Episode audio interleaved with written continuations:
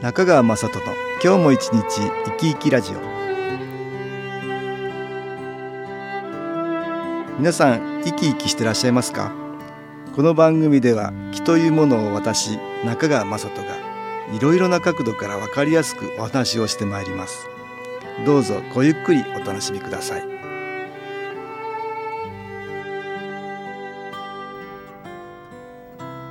中川雅人の今日も一日生き生きラジオ。この番組は気のある生活あなたの気づきをサポートする株式会社 SAS がお送りします。おはようございます。株式会社 SAS の中川雅人です。私ども SS が毎月出版している情報誌月刊肺元気ですがまもなく7月号が出ます。この後、私との関東対談のページでは、死生観について研究している明治大学法学部の金山昭夫教授にお話を伺いました。金山先生と初めてお会いしたのは、もうすぐ4月になるという時だったと思います。私ども SS の沖縄にあるセンターに来ていただいたんです。先生は日本人独特の死生観、その根底にあるのは魂の信仰ということで、日本人の死生観を知るために沖縄や熊野へ行くようになったということです。私は月に一度沖縄センターに行っているんですが、たまたま私が沖縄に行った時に先生も行かれていて、人づてに新機構のことを聞かれて連れてきていただいたというわけです。私はいつもセッションを終えたら東京にとんぼ帰りというスケジュールなので、あまりお話もできなかったんですが、先生のやられている姿勢学というのに興味があったものですから後日お茶の水にある明治大学のキャンパスまで伺ったということなんです。金山明夫先生のプロフィールを紹介しますと1948年栃木県生まれ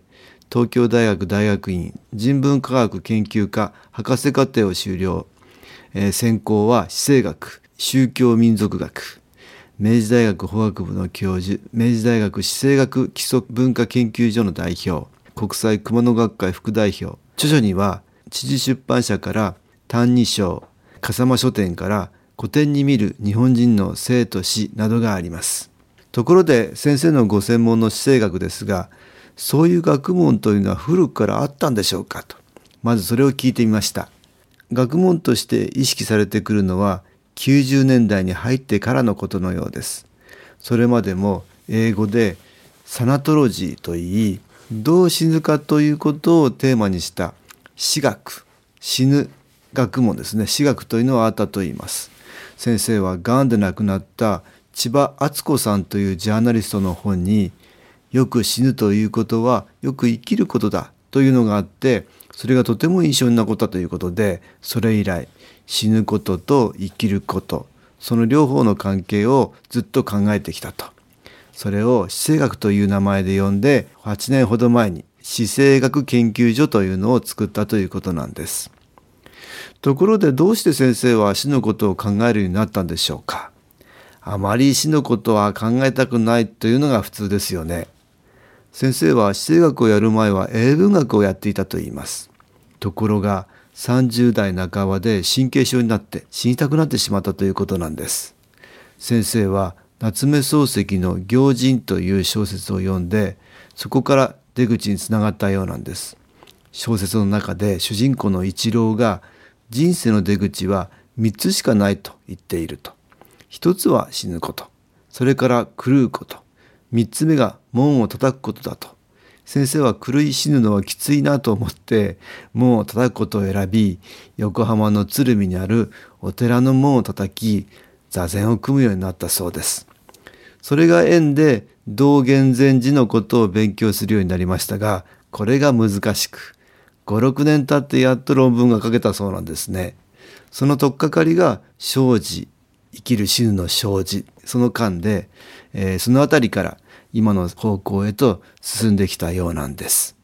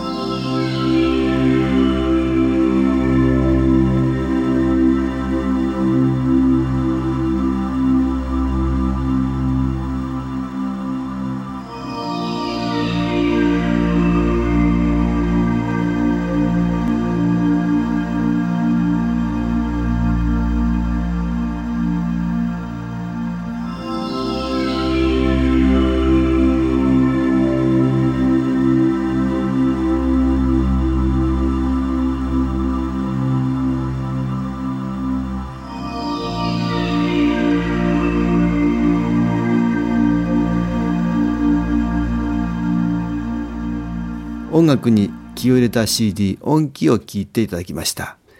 明治大学法学部教授明治大学史政学基礎文化研究所代表金山先生との対談で伺った話をしています。ところで日本人というのは霊魂とかあの世とかそういうものを信じている民族じゃないかなと思うので先生に聞いてみました。金山先生は日本人独特の死生観の背後にあるのは日本人特有の霊魂感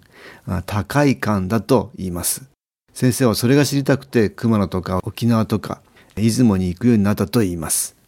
日本人の根底にあるのは魂の信仰でその後遺骨の中に、えー、魂が宿るということで遺骨を大事にするようになったというんですね。太平洋戦争で亡くなった方の骨を拾いに行くというようなことを大事にしますよね。日本人はまず魂があって次に遺骨があって最後にお墓が来るっていうことなんです。金山先生によると現代は老病死老いて病んで死んでいくという当たり前のプロセスが日常生活の中から消えてしまった。死を排除することと同時に生きるということの姿も見失ってしまっていると言います。考えてみれば昭和20年30年代は病人は家の中で看病するのがほとんどでした。大きな家の場合は一室が小さな家だと一角を仕切ってそこが病室でした。そして病状が良くなったり悪くなったりそれに合わせて家族が一喜一憂し病を共に体験するということがあり死も家族がそれぞれの立場で共に体験してきました。それが今は何かあると死の現場から人を排除して集中治療室には子供を入れないし死の教育はなされてきていません。死を実感するというのが無理な環境にあるから生きることの大切さも見えなくなってしまっているようなんです。金山先生は今の若者はかわいそうだと言います。大学生は4年間の学生生活のうち1年半は就活になってしまっている。本来大学時代というのはいろいろな人に出会ったり本を読んだり映画を見たり恋をしたり人間性を豊かにするチャンスだと。バカなことをたくさんやってエネルギーを発散する時期なのにそれができなくなってしまっていると言います。若者のエネルギーは昔と比べて減ってるわけではなくその解放場所がなくなっているだけ。先生は大学で少しでもそういう場所を作ろうとしているようなんです。金山先生のおすすめは旅だそうです。今はインターネットでその場に行かなくても情報はわかりますが実体験が大事だというんですね。先生の言葉を借りれば特急ではなく各駅停車風のそよぎだとか川の音とかを感じる。そしてその地域に住んでいる人たちの生活に思いを馳せる。そういう体験をしてこそ感性は磨かれていくんではないでしょうかということでした。私は新機構をお勧めしています。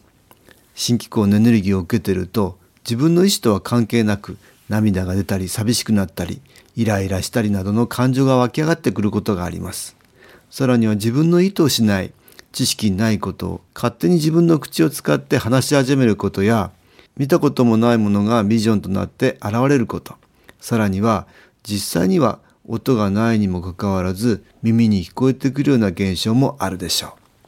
それらは周りに存在する自分よりは魂のエネルギーが高くなっていて守護霊のようにいろいろなことを助けてくれるプラスの気や魂のエネルギーを失っていて生きる人からのエネルギーを必要としているマイナスの木まで様々な霊的な存在が関わっているということでありそれを実体験しているということなんです。私はそのような霊的な体験を SS のウェブサイト新機構ニュースというページに特に魂の話シリーズとして掲載しております。そこでは過去に生きた恨みを持つ武士や大きな心の傷を持ち亡くなった人の話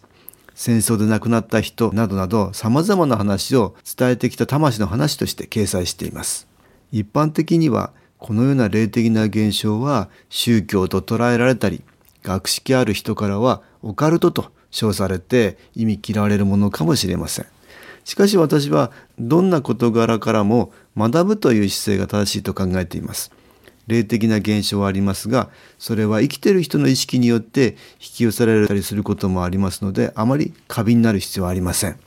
また出てくる現象が正しいことなのかどうかも分かりません。それら霊的な現象からも気づきを得るということでありお告げやメッセージをもらうものではありません。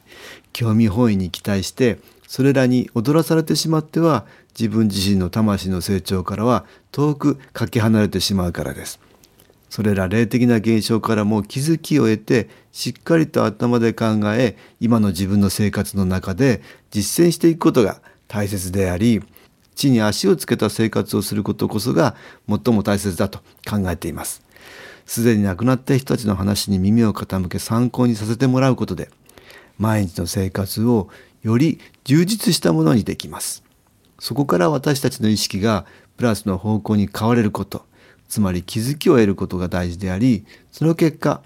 家族や周りの人との幸せな毎日の生活を送れることこそが新機構を受ける目的なのです。ぜひ多くの方に新機構のエネルギーを利用していただきたいと思うんです。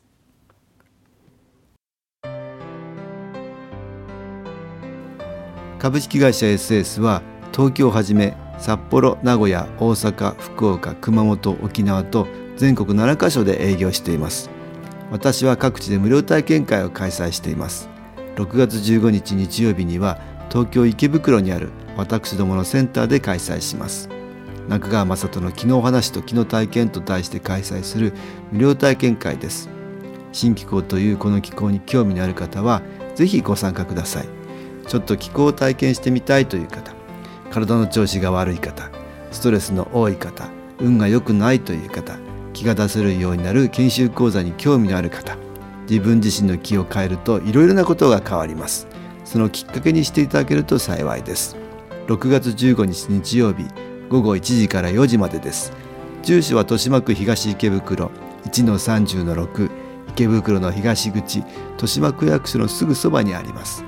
電話は東京03 3980-8328です。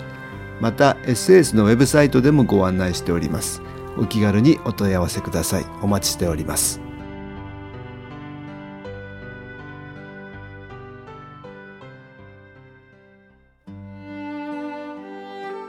いかがでしたでしょうか？この番組はポッドキャスティングでパソコンからいつでも聞くことができます。SAS のウェブサイト www. 新機構 .com 新機構は SHINKIKO または FM 西東京のページからどうぞ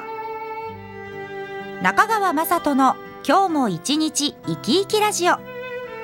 この番組は気のある生活あなたの気づきをサポートする株式会社 SAS がお送りしました。